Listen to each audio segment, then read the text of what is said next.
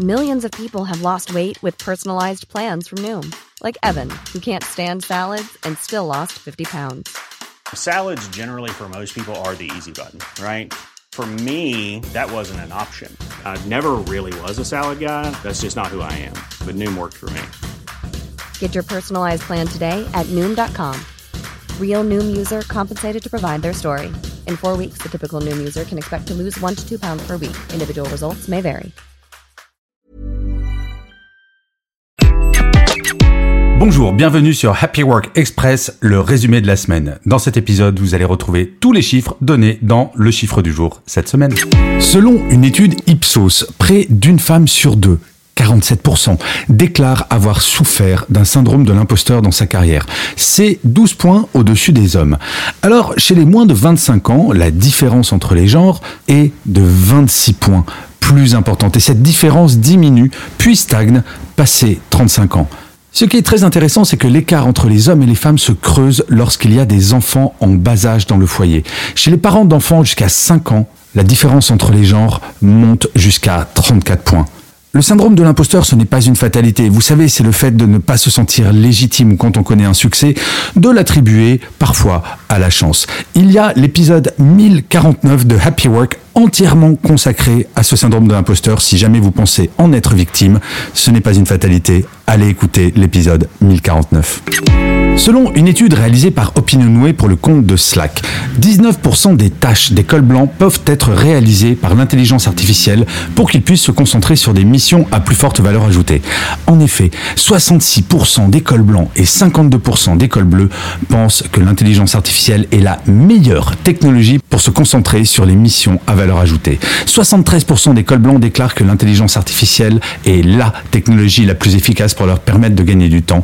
Et dans la même lignée, 64% des cols bleus partagent la même opinion. Et contrairement à ce que je pensais, les actifs sont plutôt enthousiastes et pensent que l'IA représente une avancée majeure pour la société. C'est l'opinion de 70% des cols blancs et de 62% des cols bleus. Et pour aller plus loin, vous pouvez écouter l'épisode 988 de Happy Work qui est entièrement consacré à l'IA.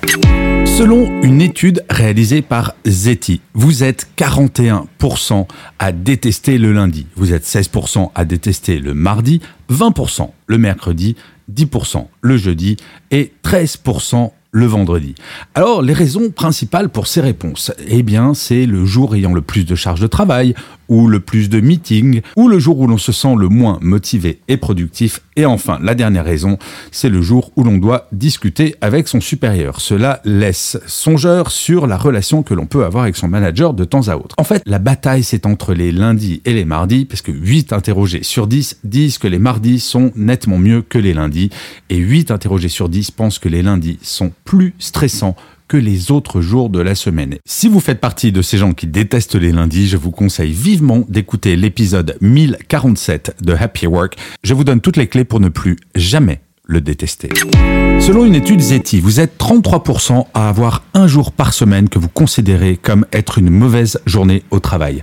24% déclarent que c'est plus d'un jour par semaine, 8% tous les jours ou presque, 6% environ une fois par mois, 1% jamais ou presque jamais et 28% entre 2 et 3 jours par mois.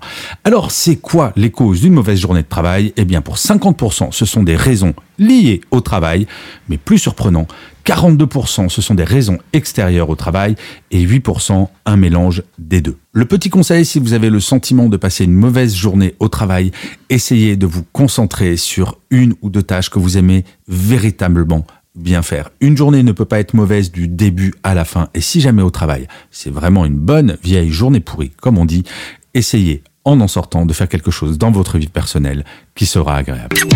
Selon une étude Zeti, vous êtes 33% à déclarer que le mercredi, c'est le jour de la semaine le plus productif de la semaine et 12% à déclarer que le vendredi est le jour le plus productif. De façon assez surprenante, vous êtes tout de même 22% à déclarer que c'est le lundi.